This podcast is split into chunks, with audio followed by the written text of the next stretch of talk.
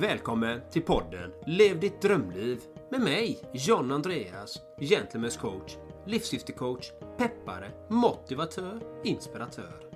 Och med mig Erik Olsson, hälso och äventyrscoach vid Two Strong Arms. Upptäck din urkraft. Poddens syfte är att motivera och inspirera dig till att våga ta de avgörande stegen för att uppnå just ditt drömliv. Vi lyfter livsfrågor, optimal hälsa och äkta rörelseglädje. Vi spelar in vår podcast på kontorshotellet Entreprenörsgatan i centrala Göteborg. Då var vi här igen då Erik, på Entreprenörsgatan, Kungsgatan 4, Coworking Space. För det är vi. Idag har vi ännu ett nytt fantastiskt avsnitt och dessutom så har vi återigen en gäst här som varit med innan. Det är faktiskt avsnitt 22 i podden. Och idag har vi äran att få tillbaka den här gästen som är Robert, också känd som Lukas Betting. Mm. Så du får presentera dig själv lite Lukas, vad som har hänt sen senast och lite vad som händer och som pågår och sådär. Så tar vi det därifrån. Så varmt välkommen Lukas, berätta lite. Tack så jättemycket och det är jättekul att vara här igen och få träffa er. Eh, mitt eh, riktiga namn som du sa innan det är ju Robert då, men eh, mitt alias eller så kallade medienamn är då Lukas Betting. Och eh, det är mycket som har hänt eh, sedan jag var här sist. Jag vet att vi släppte ju det första avsnittet egentligen då i samband med att jag var spelfri i två år.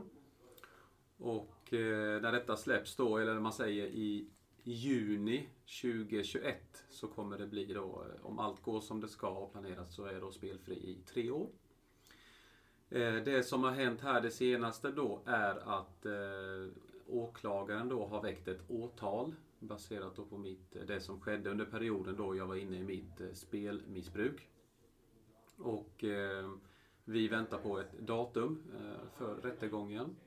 Och det är ju, vet ju inte hur det kommer gå där och jag försöker ju egentligen att eh, ja, men inte tänka på det så mycket utan jag gör det jag kan göra just nu och, och eh, när det är dags, ja då är det dags. Så det är det som jag har att vänta på. Ehm, Sen är det ju tyvärr då under den här pandemin som, som, vi, har, eller som vi fortfarande lever i så är det ju otroligt många som hör av sig till mig dagligen. Det är människor som eh, är inne i sitt beroende. Det är eh, nära anhöriga som då är medberoende som skriver. Och problematiken bara växer och växer och växer. Och jag känner ju där någonstans att jag försöker göra mitt allra yttersta och hjälpa så många jag kan. Eh, så det, är verkligen hemskt att se. Catch yourself eating the same flavorless dinner three days in a row? Dreaming of something better? Well, hello fresh is your guilt free dream come true baby. It's me, Gigi Palmer. Let's wake up those taste buds with hot juicy pecan crusted chicken or garlic butter shrimp scampi. Mm. Hello Fresh.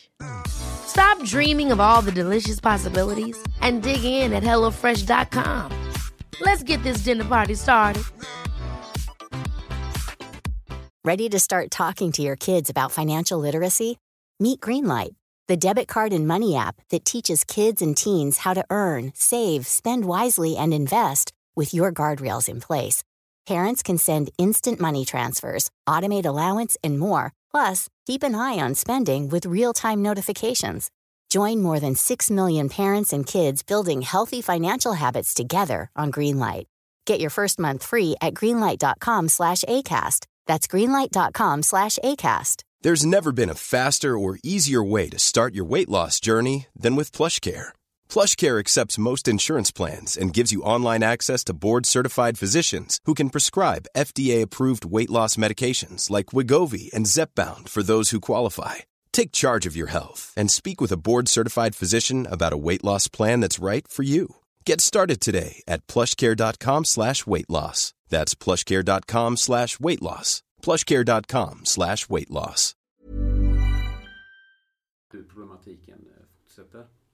Och det är inte bara eh, vi pratar om nätkasinon och spel på, på betting eh, som eskalerar utan det som har kommit mycket i det senaste här också nu det är aktier. Och eh, tittar man då på sociala medier idag så är det ju, det kommer ju nya Instagramkonton varje dag i princip. Eh, där de då ja, men berättar hur, hur man gör för att bli miljonär och, och så här lyckades jag och så här kan man göra. Men aktier är ju också någon form av spel. Det finns inget, eh, inget säkert spel på aktier. Eller att om du lägger in, sätter in så här mycket pengar så kommer du tjäna så här mycket. Det finns inget sånt. Och eh, just det här med att det inte finns något säkert, så är det ju med allt när, när det gäller spel. Men hade det varit säkert, ja men då skulle ju alla lägga in sina förmögenheter eh, och, säga att "Ja, men jag kommer få tillbaka det dubbla eller vad det nu än är. Det finns inget sånt. Och eh, skillnaden där med aktier och eh, när man tittar på spel, det som har hänt då det sista, att profiler på sociala medier har ju tagit, eh, de flesta i alla fall, har tagit mycket avstånd från att göra reklam för spelbolagen. För de vet allt det här hemska som det kan orsaka. Det, familjer eh, splittras, det förstör liv. Eh, till skillnad då från aktier så kan man ofta se då att större profiler på sociala medier pushar då dessa konton som då vill synas mer. Att ja, men gå in och följ det här kontot så ska ni få hjälp med aktier och, och det är så här bra och så här mycket kan man tjäna. Och jag säger det eh, återigen att jag har fått så många meddelanden just om aktier där de berättar då att en del byter ut sitt spelberoende på betting och nätkasinon mot aktier istället. Och så hamnar de i, det är samma problem där. Eh, och en del har jag också då pratar med många gymnasieungdomar. När de fyller 18 så går de direkt in och spelar på aktier för att de har sett flera unga killar också då på, på sociala medier att amen, om den personen lyckas så kan jag också göra det. Och eh, det är ju så att det är så hemskt när man får höra för att det är ju mina föräldrar som har sparat fram tills att de fyller 18 år. Eh, och, och säger som så att amen, nu ska du få de här pengarna som då är tänkt till körkort, boende, eh, kanske då plugga vidare. Eh, det ska ju täcka sådant. Men tyvärr då så går dessa pengar till, eh, till just eh, spel och går förlorade. Och när de går förlorade, ja vad händer oftast då med hjärnan? Jo men då vill man vinna tillbaka. Då börjar det här med lån. Blankolån och eh, sms-lån med höga räntor. Och så är man fast till slut. Och då, det är då det här, mycket, det här med psykiska ohälsan kommer in också. Den försämras ju rejält när man är inne i den här problematiken.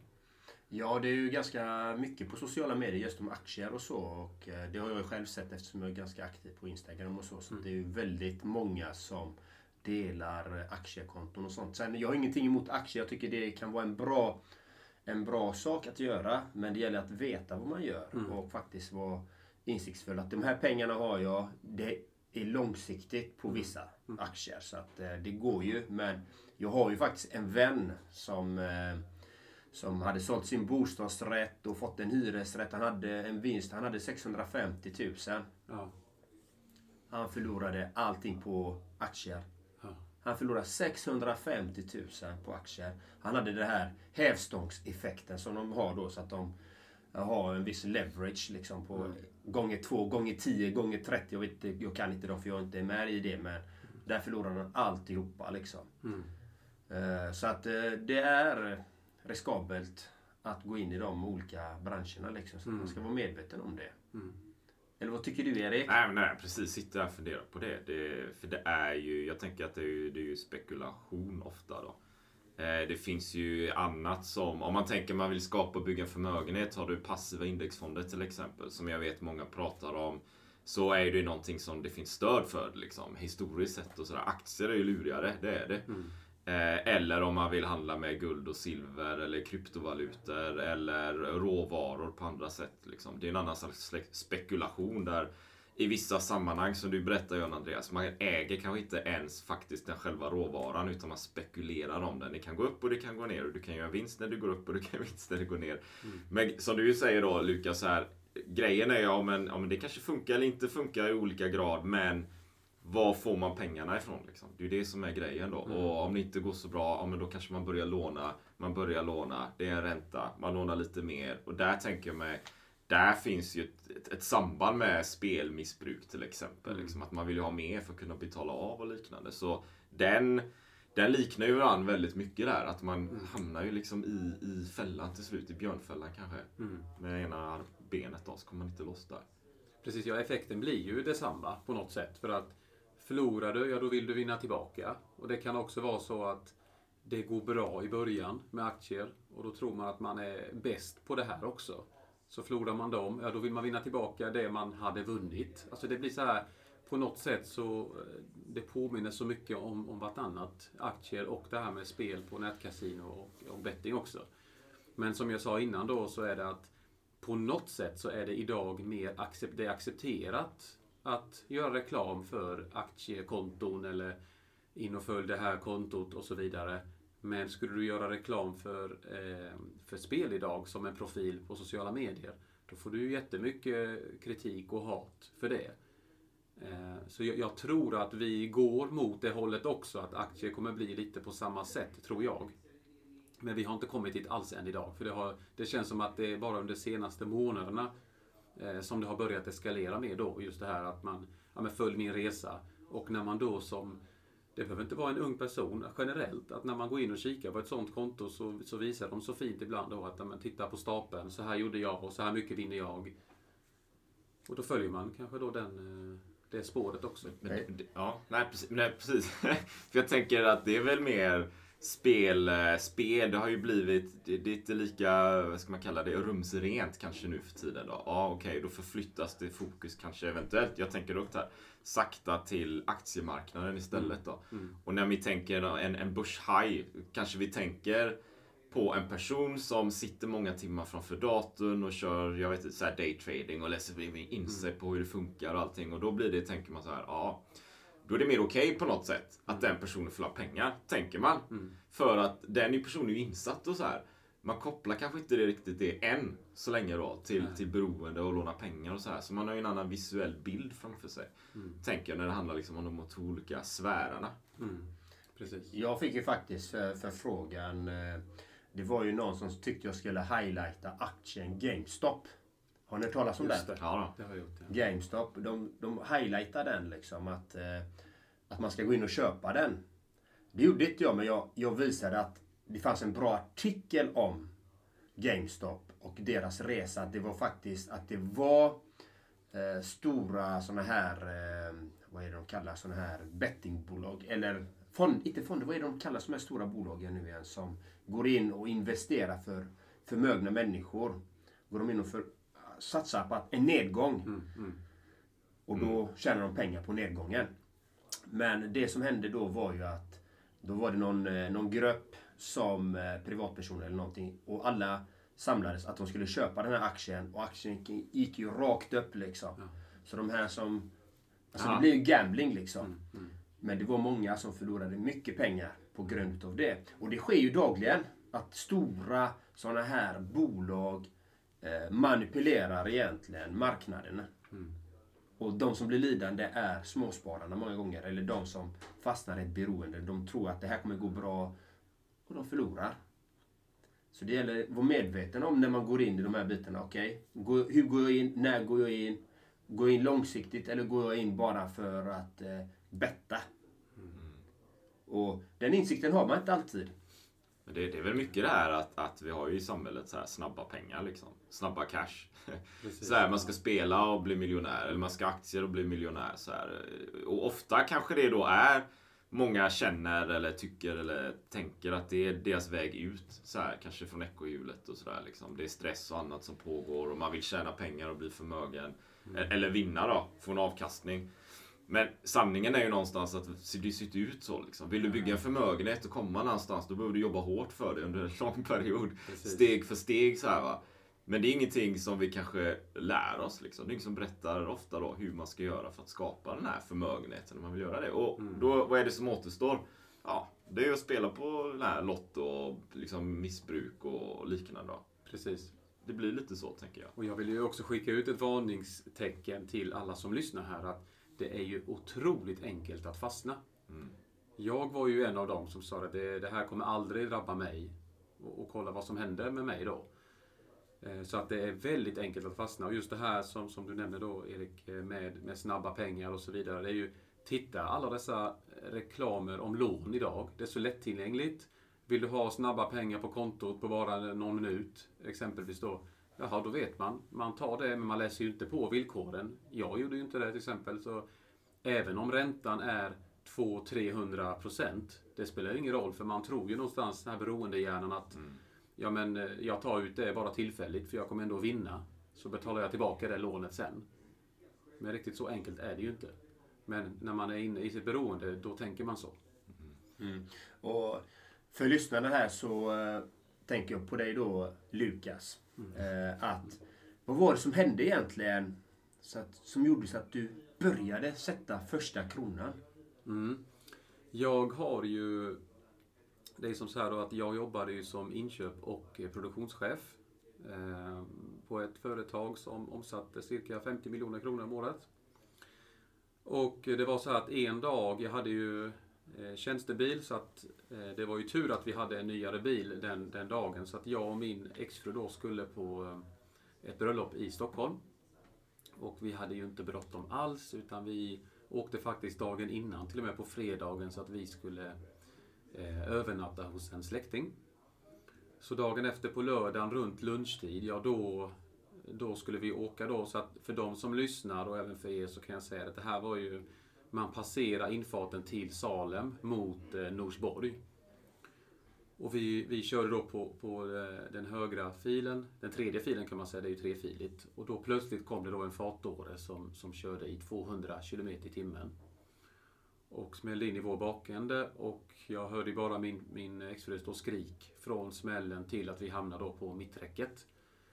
Och bilen snurrade ju tre varv på motorvägen så att vi gick från högerfilen till mitträcket och det var ju bara ett mirakel att vi överlevde det här. Eh, min exfru var ju också då höggravid i sjunde månaden då när det här hände. Eh, lyckligtvis då så, så eh, klarade vi oss och eh, dottern då hon, hon föddes där bara några vecka efter, två månader för tidigt. Hon Vägde bara ett kilo. Men eh, hon har inga komplikationer eh, idag vilket vi är jättetacksamma för då såklart. Eh, men efter den här olyckan så jag fortsatte ju att jobba. Eh, och jag började få ont i, huvudet. Det, det strålade ju då till huvudet. Jag hade ont i nacken. Men jag kände det att jag sitter ju mycket på kontor. Så att eh, det är väl normalt att det är så, kände jag. Men ett år efter olyckan, då gick det inte mer. Utan då sökte jag vård. Eh, sökte upp vården och där gjorde de då en röntgen och kunde konstatera att jag då har en whiplash-skada. Och det var jättetufft för mig att jag, menar, jag har alltid varit den som, jag, jag älskar att jobba och vet att det är någonting jag verkligen kan göra. Och helt plötsligt ska jag gå hemma med starka tabletter som Tramadol, Tremadol, eh, Diclofenac eh, och så vidare. Och det blev ju jättetufft för mig. Eh, psykiskt påfrestande.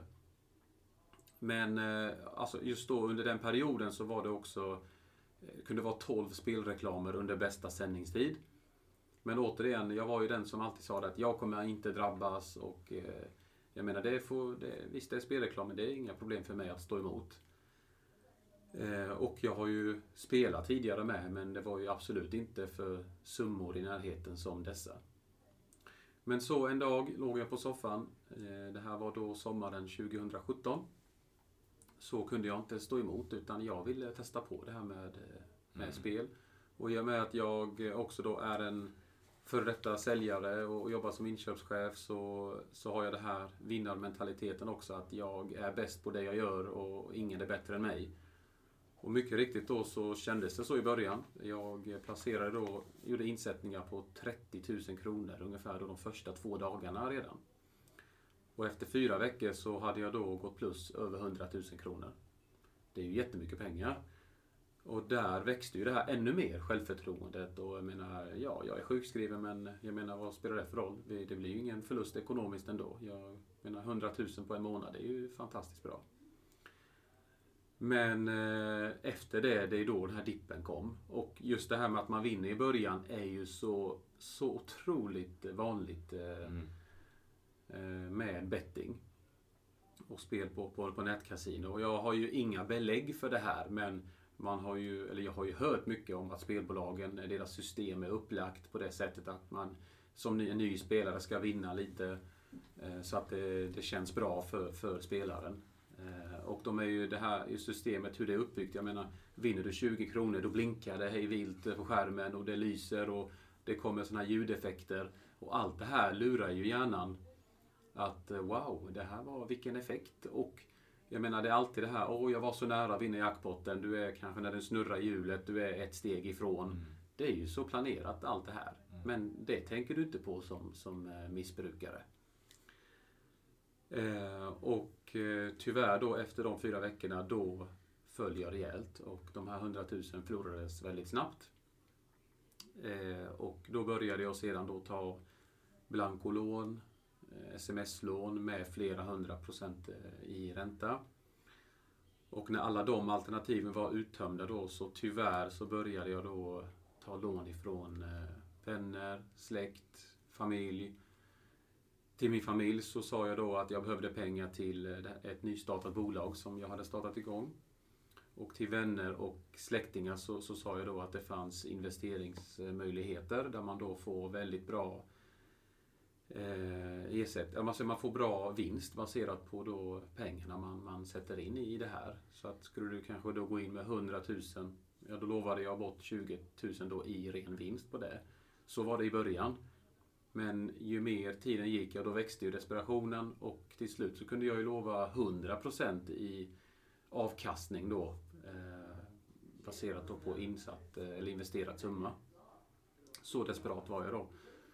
Och eh, till slut då så stod jag där sen ett år senare, 2018. Då hade jag alltså då omsatt på ett år bara då, alltså omsatt över 200 miljoner på spel. Och spelat bort då över 20 miljoner kronor. Eh, och det var då jag kände att nu har jag, jag kan inte leva mer. Jag, jag var ju som en, en bubbla då med min psykiska ohälsa försämrades ju hela tiden. Jag var ju besökte akuten flera gånger för mina hjärtproblem. Eh, och eh, det var ju bara lugn efter lugn efter lugn hela tiden. Och läkaren frågade det också då, att, men, vad är det som händer? Eh, nej men det är mycket på jobbet. Det var alltid det här reflexlugnet på något sätt. Att man var ju så duktig för att ljuga. Och då den, den eh, sommaren där så, så åkte jag då till mina föräldrar. Och det här var då min, min fars eh, andra semesterdag. Och min eh, mamma då, hon var ute i trädgården. Och eh, pappa han var ju jätteglad såklart att se mig och sådär men han såg rätt snabbt att eh, jag, var, jag var så blek i ansiktet. Och han bara frågade vad är barnen och frun och sådär. Eh, och jag bara sa det, kan du hämta mamma då in eh, från trädgården? Och då kom hon in och då bara det, det var, jag grät och grät och grät i säkert i 30 minuter. Fick inte ut något ord. Eh, till slut då så berättade jag vad som hänt. Och då sa ju då mina föräldrar, det chockade mig där, för de sa att du är inte frisk och vi ska hjälpa dig att bli frisk. Och jag bara kände att men det, jag förtjänar inte de orden. Varför ska jag få hjälp? Vem är jag? Alltså det är ju många inblandade och det här har hänt. Och efter en kort stund därefter så finns ingen logik heller i detta men jag då, jag tog mina föräldrars bil och eh, hade med mig starka tabletter. Eh, och eh, väl i, bilen med, jag menar det, det ringde ju konstant. Av föräldrar ringde, det var ju alla dessa människor som frågade efter sina pengar. Och jag bara kände att ja, jag orkar inte mer. Vad, vad kände du när alla de här telefonsamtalen kom? Fick du någon känsla varje gång telefonen ringde? Hände det något? Det var en fruktansvärt jobbig känsla kan jag säga. Och jag, det jag kände var just hela den här ångesten. Jag var så deprimerad. Och framförallt att jag kan ju inte betala tillbaka det här. Det går inte att leva mer. Eh, och det var det jag sa också då, det här med att min psykiska ohälsa försämrades så mycket eh, för varje dag som jag spelade. Och det var ju den här bubblan bara exploderade sen då till slut. Jag kan inte mer. Det var då därför jag grät så mycket också då, om man säger hos mina föräldrar. Och i, väl i bilen så, jag grät så mycket. Eh, och min far han, han förstod ju snabbt att något är fel. Så att han ringde ju till polisen eh, och berättade situationen till dem. Och jag började då, de började snabbt spana efter mig då och kolla. Jag menar, jag kan ju inte ha hunnit så långt bort. Eh, så jag parkerade bilen vid, vid landsvägen och eh, gick ut och minns jag då så väl att jag böjde mig på huk eh, och bara grät och grät och grät. Och jag tog då fram mina, mina tabletter som jag hade med mig. Det var ju då tramadol. Så jag hann bara stoppa i mig en tablett. Innan då jag hör ett, ett skrik alltså bakom mig. Och då var det alltså polisen. Bara, Hörru! ropade han då. Och jag bara i ren panik försöker snabbt torka tårarna. Och eh, då säger polisen till mig då, vad, vad gör du? Vad, vad är det som försiggår här? Och, alltså kan man förstå att även där så kommer det en lögn igen. Det här med reflexlögner som jag pratade om då. Det är mycket på jobbet, sa jag då igen. Men han visste ju redan, för han sa det, det är inte så att du har lånat pengar av folk och du är skyldig folk pengar. Nej, nej, nej, så det är mycket på jobbet. Bara så här, försökte prata bort det eh, igen. Men då sa polisen det att jag kommer inte kunna leva med mig själv om inte jag kör dig till eh, psykiatriska akutmottagningen. Men innan vi skulle åka dit så, så stannade han till då. Eh, vi hade ju byggt ett nytt hus. Och vi stannade till där så att jag skulle få hämta lite saker då med mig. Eh, och då hade jag då alltså, som jag sa innan, jag hade en mobiltelefon med alla dessa missade samtal, meddelanden. Och den här mobilen var ju också från spelbolaget, vilket eh, inte gjorde situationen bättre. Jag hade ju fått den som en gåva. Så jag plockade alltså fram en, en kötthammare. Och eh, satt, ställde, slängde telefonen på golvet och bara bankade sönder den alltså i flera tusen. Det var tusen bitar säkert. Och polismannen var, han var bakom mig och bara tittade. Liksom, bara, nu, nu räcker det. Liksom, då. Eh, den var sönder, slängde bara klubban där och eh, sen så åkte vi då in till eh, psykiatriska akutmottagningen då, i Jönköping. Så jag har ju totalt legat inlagd då på psykiatrin i fem veckor då, i två omgångar kan man säga. Då. Mm. Ja, det är en väldigt rörande historia. Den är fruktansvärd. Eh, Jag kan ju själv relatera just till telefonsamtal. Du, det, jag fick ju det under många år. Liksom. En sån extra klump i magen liksom, när min telefon ringde. För det var krav och förväntningar på mig som inte jag kunde leverera till. Liksom. Hela tiden de här kommer in. Så att jag relaterar ju till det du säger. Liksom, att, alltså, man, man vill inte, varje gång telefonen ringer, man, man vill inte höra det. Man vill inte Nej. höra signalen. Inte ens om det är vibration. Man vill bara, man vill bara försvinna. Ge mig bara lugn och ro. Precis, Det var det som gjorde att jag spräckte telefonen. Jag, jag, det gick inte mer. Huvudet skulle explodera. Och jag hade ju inte utfört mitt självmordsförsök då i och med att polisen kom. Men det kändes ju bara, jag kan inte leva mer. Att det, det, det var alltså, alla de här det, signalen var i huvudet hela konstant. Och när jag spelade då så, alltså det var ju så pass att jag satte ju då mobilen på flygplansläge så att jag, när jag spelade. I den här stressen och paniken att jag ska vinna tillbaka. Det ringde, nej men flygplansläge, ingen kan höra av sig till mig och jag spelar, spelar, spelar, spelar. Alltså under, bara, alltså vet vi ett dygn, nej inte ens ett dygn, det var alltså under loppet av inom 10 timmar på en, en dag. Då hade jag alltså spelat för 8 miljoner kronor. Bara på 10 timmar. Sån desperation var det i min kropp. Hur, eh, hur under den här perioden, du, du, du, vi pratar om ett år där ungefär Ja. eller? Eh, kunde du dela med någon eller eh, du höll där för dig själv enbart? Ja, alltså det är ju det, man blir ju så duktig återigen på att visa upp en fasad att allt är i sin ordning. Och det var jag ju expert på. Och eh, tyvärr också då att jag, som jag sa innan, att jag har varit säljare och jobbat som inköp och produktionschef så kunde jag ju prata för mig. Och allt, jag menar jag pratade och, och, och sa jag någonting, eh, som exempelvis de här, dessa investeringsförslag, när det kom från mig, ja då vet man att eh, det stämmer. Varför skulle jag ljuga om något sånt? Det finns inte. Och, jag menar jag är född och uppvuxen i, eh, i lilla Värnamo som ligger i Småland. De flesta kände ju till mig där att eh, jag menar jag är en pålitlig person, eh, har läst på högskolan och är driven. Och skulle aldrig kunna skada någon och det skulle jag aldrig kunna göra idag heller. Men just då, under den perioden när jag var inne i mitt beroende, tyvärr då så, så hände allt detta. Vad heter det? ehm, Lever du på existensminimum idag? Det gör jag. Jag har ju... Min skuldbild är ju på, eh, men, hos Kronofogden närmare 21 miljoner idag. Och jag lever på 2800 kronor i månaden. Då är det då efter att kan man säga, hyran är betald. Så det är alltså 2800 lever jag på. Som då ska täcka kläder, mat och så vidare. Då. Så det ska täcka allt utöver hyran kan man säga. då. Mobiltelefon, Och hur går det att leva på det? Det är oerhört tufft, men eh, jag, har, jag säger det och har alltid sagt att det är absolut inte, inte synd om mig, utan det här har hänt och eh, jag har lärt mig respekten för pengar på ett helt annat sätt. Men när jag tittar på reklambladen från eh, matbutikerna. Jag planerar min, eh, liksom varje vecka. Hur ska jag lägga upp det här? Vad ska jag laga för mat? Och det gör jag en gång i veckan så här. Förut så menar då, jag tittade inte ens utan då kan man gå och storhandla men jag åker till vilken butik som helst om det är Coop eller Ica eller sådär. Men nu idag så, jag planerar ju mer och måste göra det för att klara det. Mm. Men det går. Mm. Eh, Och det är liksom många som, som tänker att men det är omöjligt. Hur kan du klara dig på det? Jo, men det, det funkar faktiskt. Och det, Mm. Jag har klarat mig på 1 och 4 på en månad. du har gjort det. Ja, det, är bra. Jag har det är testat, otroligt, ja. jag har testat gränserna. du vet hur det är. Ja. Jag vet hur det är, Ja. det kan jag säga. Så att jag har testat det. Och, så för er som faktiskt lever på existensminimum, det, det är tufft, absolut. Men det går att faktiskt att klara sig liksom. Och, och ändå kunna må bra trots allt. Men det gäller hur vi prioriterar faktiskt. Mm. Det handlar lite om det. Sen finns det lite små tricks och donar man kan göra och sånt här som är som är lagliga man kan göra liksom. Man kan kanske gå till någon kompis, äta en god middag där, till sina familjer.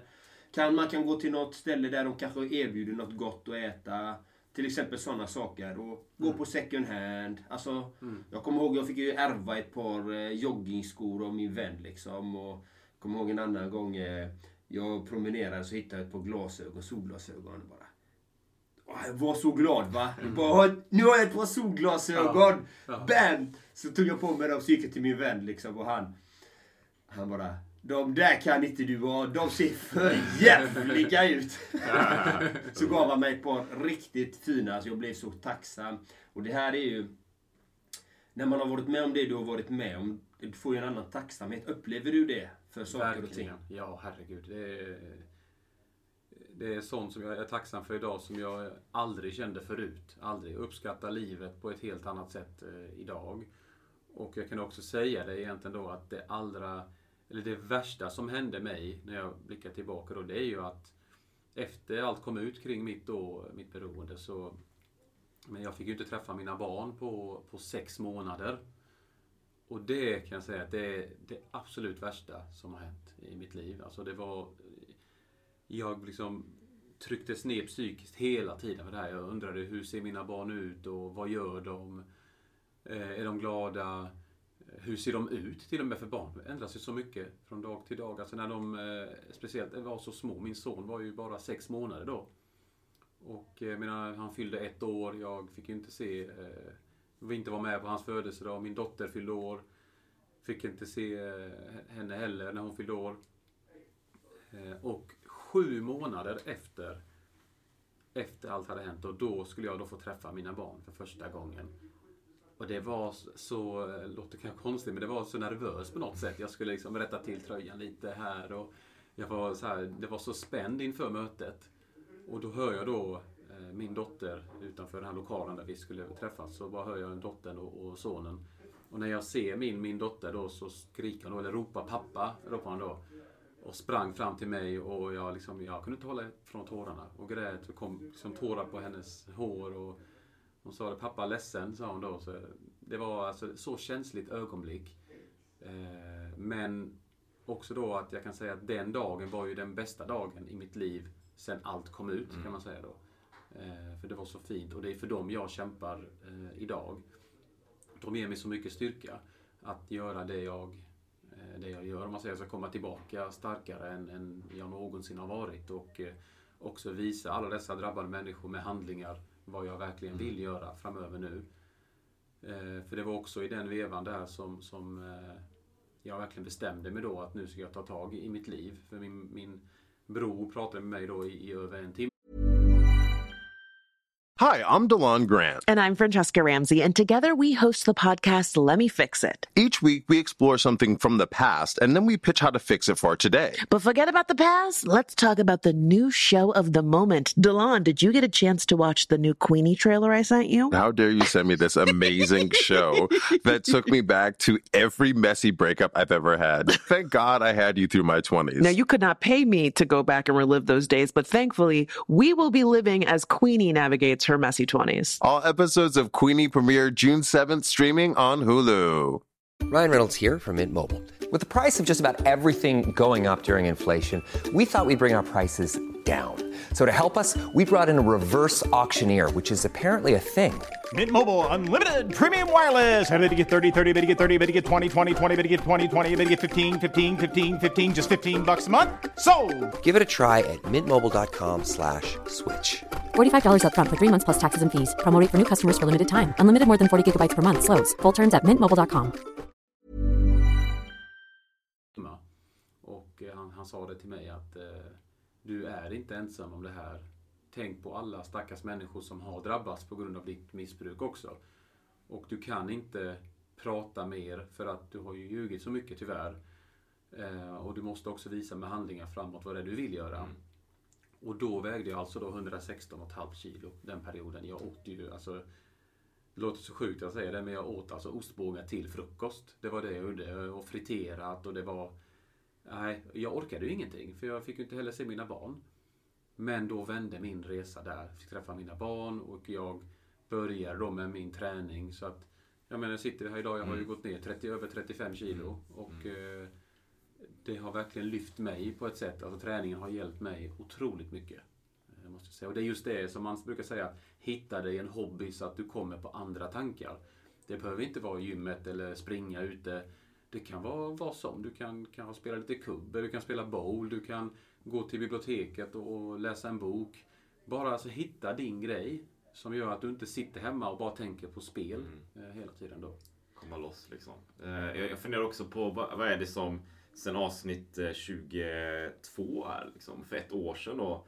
Vad, vad är det som har hänt under den resan liksom? Vad är, vad är det för förändringar som har pågått? Jag vet, det är det är, det är olika processer som händer så här. Dela gärna lite om, om, om det då. Ja, jag kan ju berätta eh, något som också händer och det är ju att vi, min bok eh, är ju släppt då, min självbiografi. Och eh, den, när vi släppte första avsnittet så hade den ju varit ute i cirka sex månader. Och eh, förhoppningen är då det, att det är ett, ett företag här som eh, efter brottsutredningen ska lansera boken internationellt. Vilket jag verkligen hoppas på. Och eh, för de som kanske inte lyssnade på första avsnittet heller då så kan jag säga det att eh, ja, men alla mina intäkter går ju till att betala tillbaka till det som har drabbats. Och eh, det är ju egentligen, jag brukar säga att jag har två syften med boken. Det ena är då att eh, hjälpa så många som möjligt så att det ska ge en, en, eh, en varnings, ett varningsflagg till, till de som lyssnar vad spel faktiskt kan göra med dig som, som person. Och boken är egentligen, ska jag säga att den är för alla egentligen. Och det andra är då, eh, som jag sa, det här med intäkterna, att de går till att betala tillbaka alla. Så det hoppas vi på, att det ska bli lansering eh, internationellt. Eh, och sen är det då det här med brottsutredningen. Eh, det är en process där. Vi, åklagaren har ju då väckt åtal och vi väntar nu då på ett datum för rättegång. Det är jättesvårt att säga när det blir. Jag skulle väl kanske tro att det blir sommaren 2021 då. Eh, men vi får se och förhoppningen är att det kommer datum här nu in de närmsta veckorna då. Eh, och kommer få det. Och det är ju såklart oerhört tufft det här för att det är ju en ständig påminnelse om allt som har hänt. Det är ju ingenting man glömmer bort det här utan det här kommer ju alltid vara en del av mitt liv. Men det är såklart det är ju jättetufft att veta att nu har jag en rättegång som, som väntar här och eh, jag tänker ju såklart ofta att eh, hur kunde det här hända och hur kunde det gå så långt? Och det är ju då, ja, men som exempelvis träningen är ju viktigare än någonsin för mig. För att det är då jag verkligen kämpar och kommer på lite andra tankar när jag väl tränar. Så det, det väntar vi på också nu då. Ehm, sen så har vi då rättsprocesser mot spelbolagen som vi fortfarande håller på med. Ehm, det finns mycket där, jag menar lyssnar man då så kanske en del känner att ja men det är ju ditt eget ansvar det här, det är ditt fel. Jag har aldrig sagt, sen jag gått ut i media eh, första gången, så har jag aldrig sagt att jag skyller på någon eller skyller på något. Ehm, och det står jag fast vid. Det här är mitt ansvar, det är det som har hänt. Men spelbolagen har ju då eh, gjort saker som inte är helt korrekt då. Eh, och, och tyvärr så kan jag ju inte nämna dem här där vi sitter idag. Men eh, det är något som vi då kommer att, eller vi håller på och driver det vidare då i rättsliga processer mot spelbolagen. Och sen har vi även då banken. Eh, som vi också håller på med. eh, Handelsbanken främst då för att eh, när jag spelade så, så blev jag ju mer eller mindre, alltså jag blev spärrad från alla banker. Förutom då Handelsbanken. Jag omsatte ju 4 miljoner kronor i månaden så det var ju pengar in och ut och det var ju då alla dessa människor som skickade pengar till mig. Men banken satte aldrig stopp. Det gjorde alla andra. Men inte Handelsbanken. Och jag, när jag fick frågan då, vad är det för pengar? Ja, då kunde jag säga det att eh, jag spelar med mina vänner. Eh, jag lånade från vänner och det tyckte de var helt okej. Okay, att jag kunde spela med mina vänner. Eh, och då fick det då pågå det här. Eh, trots att alla andra banker spärrade mig. Men inte då Handelsbanken. Och det var ju ett sånt märkligt uttalande då från Handelsbankens presstalesman när jag gick ut i Aftonbladet första gången. Då hade han sagt till journalisten då att vi bryr oss inte, så han, om våra kunder köper lösgodis eller barnporr. Och det var ju ett sånt uttalande som väckte extremt stor uppståndelse. Mm. Alltså överallt i mm. media. Det blev ju kaos. Och dessutom så var ju min artikel där en av de mest lästa på Aftonbladet. Så att då blev det ju ännu mer mm. eh, press och tryck liksom just mot Handelsbanken. Så att det håller vi också på med. Eh, så det är mycket rättsliga processer där som, eh, som sker eh, framåt nu då. Vad, vad är det för... Eh, den brottsrubriceringen tänker jag på. Liksom, mm. hur, hur, ser den ut? Eller rent, om man tänker om du, om du vill dela det Absolut. praktiskt där, vad är det som man, vad är det handlar det om egentligen? Absolut, det är ju offentligt med så att det är ju grovt bedrägeri. Mm. Eh, om inte jag minns fel i rubriceringen så var det då två fall av grovt bedrägeri mm.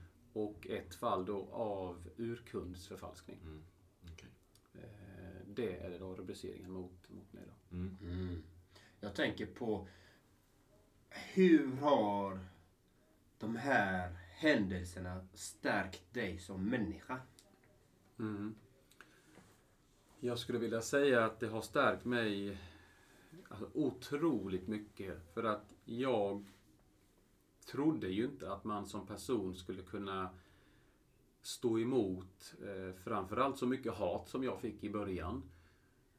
När jag då gick ut i Aftonbladet första gången så var det ju extremt mycket hat som jag fick mot mig. Och efter säkert över tusen eh, hatkommentarer och, och negativitet som kom in så så, eh, så bara kände jag att det här går ju inte. Alltså det är ingen människa som kan klara av sånt här. Det är bara liksom jag, mm. återigen det här psykiska bara trycks ner hela tiden. Men eh, jag stod emot det och jag kände det att jag gör det här för att jag vet hur många som har problem.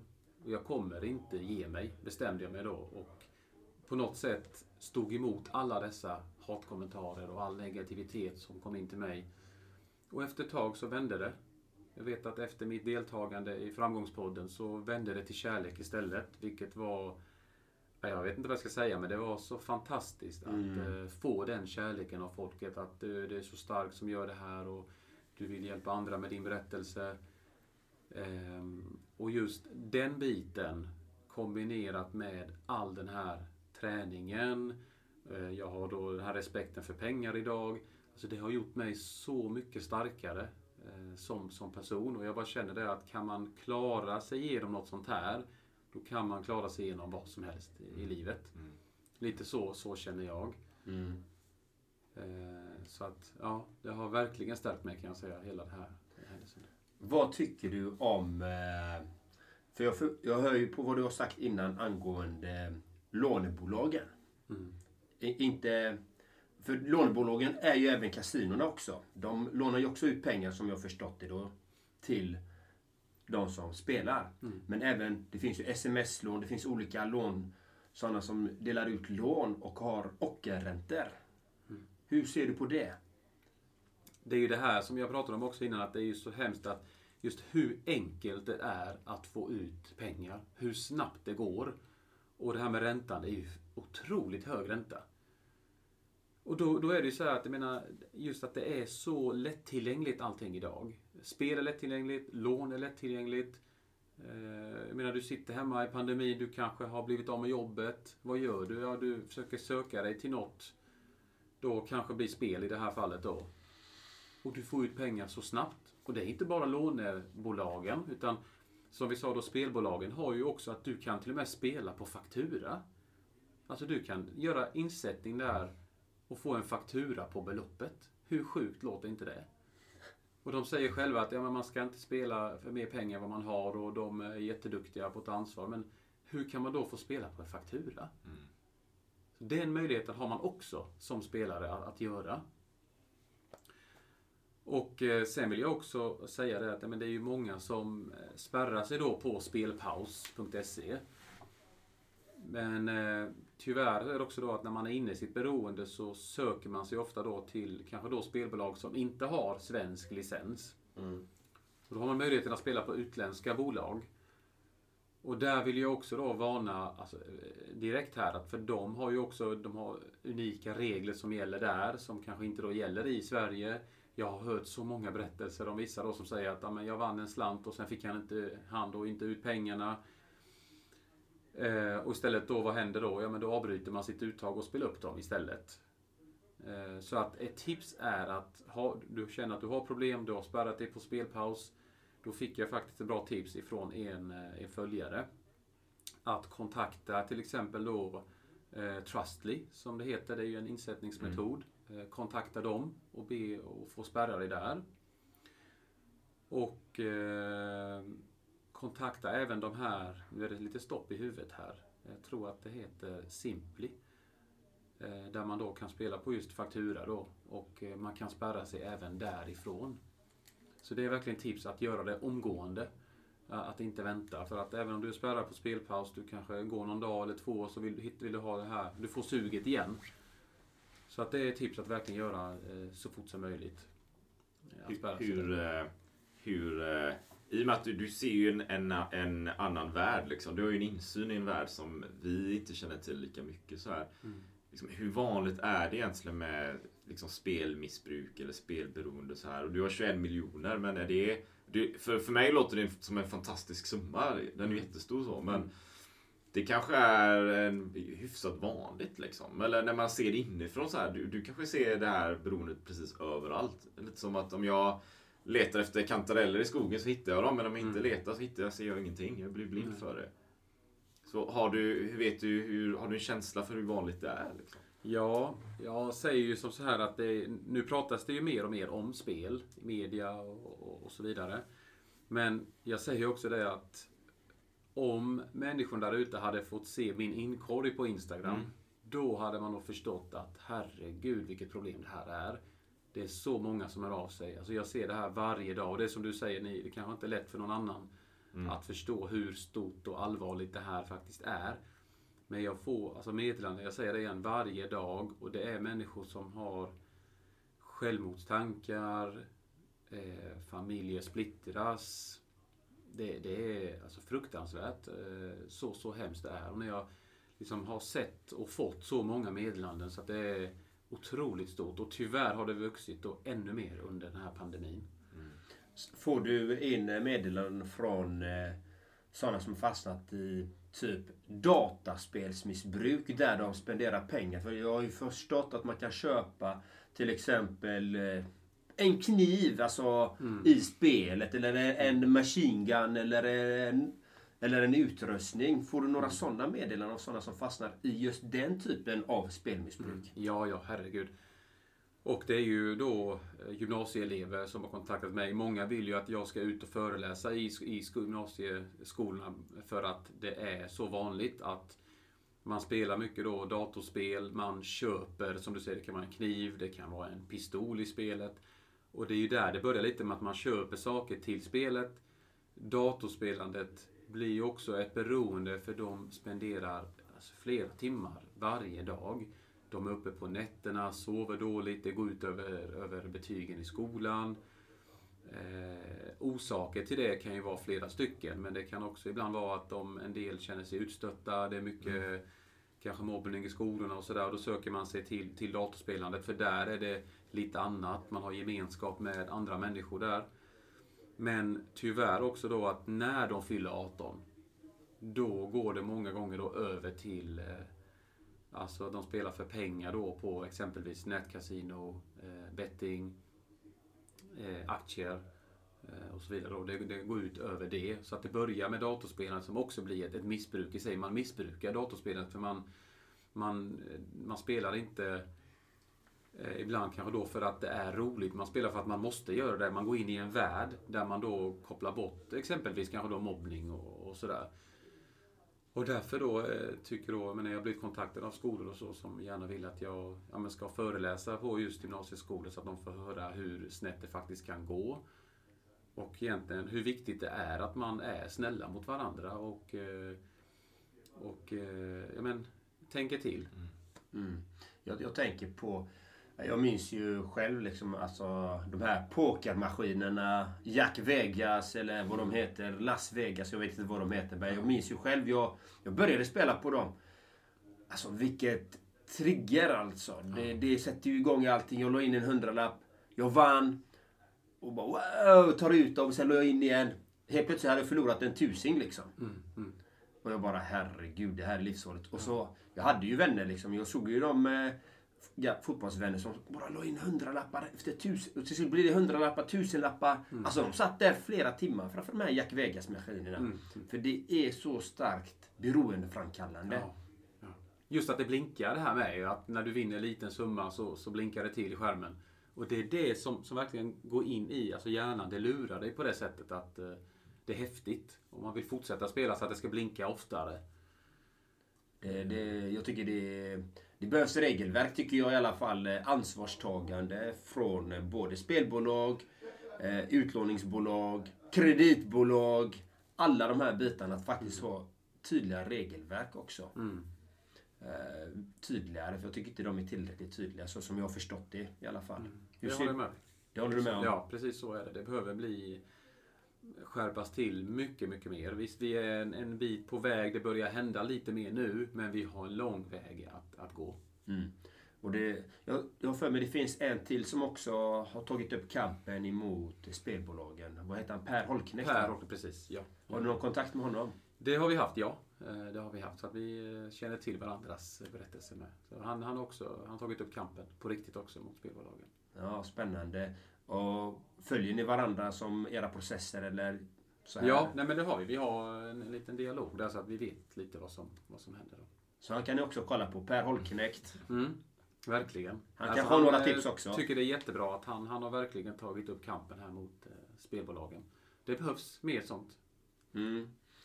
Precis. Jag, är också lite nyfiken på, för du nämnde innan här eh, i podcastavsnittet här, träningen och den biten. Mm. Dela gärna lite mer där. Liksom. Hur hjälper träning och hälsobiten dig att, att känna dig mer närvarande och, och liksom starkare? Hur, hur funkar den biten? Mm. Det är just det här att, eh, att när man tränar, om det är gymmet eller om det är en eh, löprunda, så, så just att man kommer på helt andra tankar när man tränar. Det är så, eh, vad ska man säga, det är så fantastiskt för själen just att när man är i det momentet där på, på gymmet och tränar och efteråt känns det så skönt att man har fått ut det som man svettas och man känner att man har gjort någonting bra. Och framförallt då sömnen utan träningen så det, jag hade inte kommit till ro överhuvudtaget. Jag säger inte att min sömn är eh, jättebra idag, men det går inte att jämföra med hur den var i början. Och det är just att jag har ju så mycket tankar varje dag som sker såklart i huvudet och det är mycket som händer hela tiden. Och därför då har, har alltså träning hjälpt mig så mycket så att jag skulle vilja säga att ja, men jag är på gymmet eh, åtminstone då fyra till fem dagar i veckan. Mm. Och utöver det då så jag motionerar varje dag. Och det har jag gjort sen då, som jag sa den dagen när jag beslutade mig att jag skulle börja träna. Jag har en fråga angående whiplashen där. Mm. Har du fått några försäkringspengar på det? Ingenting, nej. Ingenting. Ingenting? Nej. Varför? Vi, eh, försäkringsbolaget eh, kontaktade vi och eh, det här är så märkligt. Och jag kan säga att det är ju de är också väldigt duktiga på att, och snabba med att, ja, men, att be- betala, ta emot pengar kan man säga för försäkringarna. Men de sa det att eh, du kan få, det är så- låter så sjukt det här, men försäkringsbolaget sa att man kan få whiplashskada bara genom att sitta på kontoret. Sa de då till, till, till oss. Men herregud, vi har ju redovisat olyckan. Mm. Var det kommer ifrån. Läkaren har, har gjort sitt utlåtande. Hur kan ni säga så? Men det gick inte. Det var, jag vet att vi kopplade in någon eh, jurist där med och tittade på det här och kontaktade dem. Men det, det fick inte ingenting. Och det var också en sån grej, jag menar. Jag tycker det är så sjukt egentligen. Alltså den här processen, men in, ingenting. Kom inte en krona tillbaka. Mm. Ja, jag blev bara nyfiken för jag, jag misstänkte det. Ja. Jag misstänkte det. Det finns många fula fiskar där ute. Ja, det, är- det är helt otroligt. Men det, det var omöjligt så att det var Ja. stopp. Vi fick inte ut... eh, Jag har, jag har några till frågor här innan vi ska avrunda. Jag tänker, är det några tips du vill ge till lyssnarna där ute som kanske befinner sig i det här jobbiga att de inte riktigt kan sluta? Har du några tips? Ja, jag säger som så här att eh, först och främst, det finns en väg ut ur det här. Även om man känner att det är hopplöst och, och det är omöjligt att ta sig ur. Jo, det finns en väg ut. Och jag brukar säga det ibland om jag tittar på, eh, ha mig som exempel, att det går att vända och, och det går att bli fri från sitt missbruk. Öppna dig, prata med någon. Du behöver inte vara offentlig, kanske som jag är. Men eh, du kan berätta det för din eh, pappa eller mamma, syster, bror, partner, vad det än är. Alltså, dela med dig till någon så kommer det få dig att... Det kommer göra dig väl helt enkelt. Det är någonting som jag verkligen rekommenderar. Att håll det inte inom dig för din psykiska ohälsa bara försämras för varje dag. Eh, om du inte delar med dig. Och får du hjälp, ta emot hjälpen. Eh, det är jätteviktigt. Att, att framförallt inte säga nej till det. Det finns ju väldigt bra hjälp att få där ute. Eh, Jag tänker, vill du säga någonting till alla som har blivit drabbade av ditt missbruk? Vill du säga någonting till dem? Mm. Ja, och det är ju att jag egentligen då sen allt hände så, så vill jag då visa med handlingar framåt vad det är jag verkligen vill. Och det är att visa att jag min ambition och dröm är såklart att, att eh, en dag kunna betala tillbaka till, eh, till alla människor. Och jag hoppas även att en dag kanske kunna sitta med dessa människor. Jag menar sitta och ta en fika tillsammans, prata om det som har varit.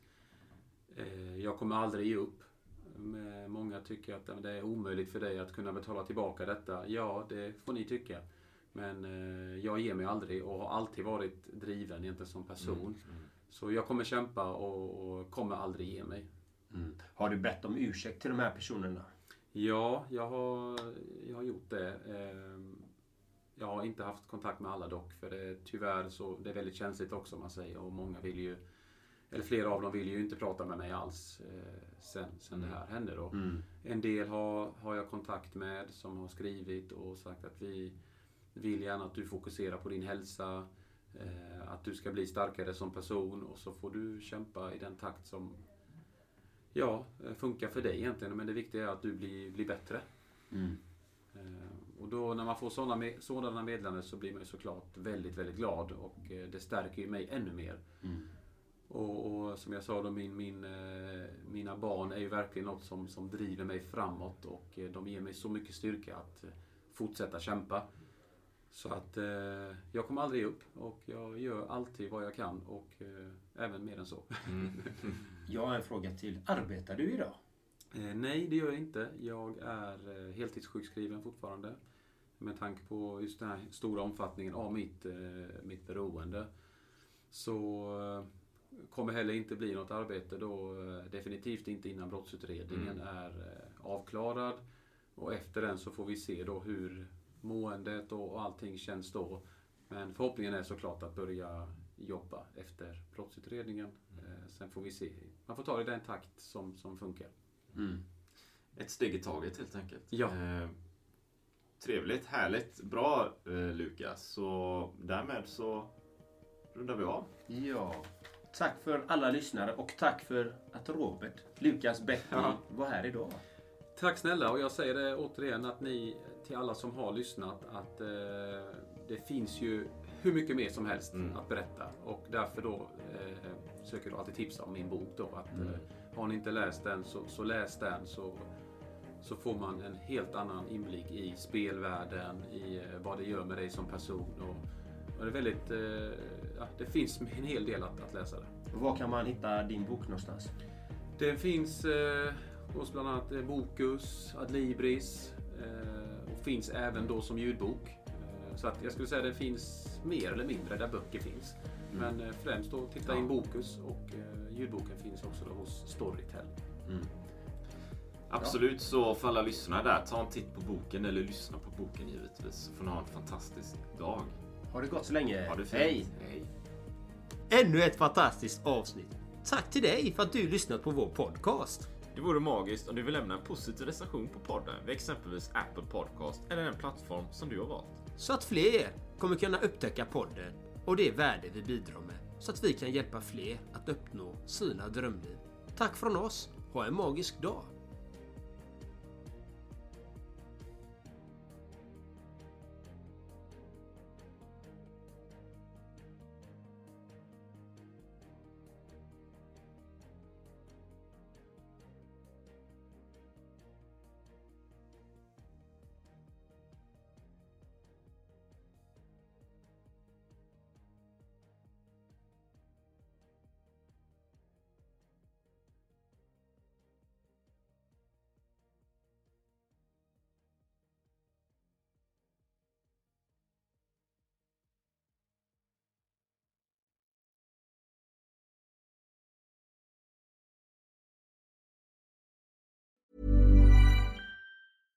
Imagine the softest sheets you've ever felt. Now imagine them getting even softer over time. That's what you'll feel with Bowl and Branch's organic cotton sheets. In a recent customer survey, 96% replied that Bowl and Branch sheets get softer with every wash. Start getting your best night's sleep in these sheets that get softer and softer for years to come. Try their sheets with a 30-night guarantee. Plus, get 15% off your first order at bowlandbranch.com. Code BUTTERY. Exclusions apply. See site for details. Ever catch yourself eating the same flavorless dinner three days in a row? Dreaming of something better? Well, HelloFresh is your guilt-free dream come true, baby. It's me, Kiki Palmer.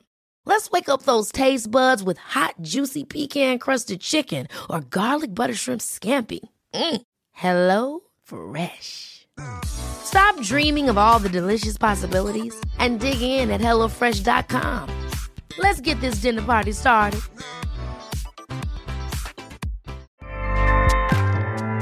ACAST powers the world's best podcasts. Here's a show that we recommend. Are you a reality TV junkie? Do you ever think, dang, I wish I had someone to talk to about all the trash TV that I watch? Well, look no further, garbage lover, because Reality Gaze is a podcast for you. Hello, I'm Maddie. And I'm Poodle, and we're the Reality Gaze. We talk about all your favorite unscripted shows like The Golden Bachelor, Love is Blind, and TLC's big, messy behemoth 90 Day Fiancé. And if you're driving to work, folding laundry, or just pretending to listen to your husband talk about sports, Just put on the pod, and you've instantly got two gay besties spilling all the tea and reading these people for filth. so come at us, y'all. Find Reality Gaze wherever you listen to podcasts.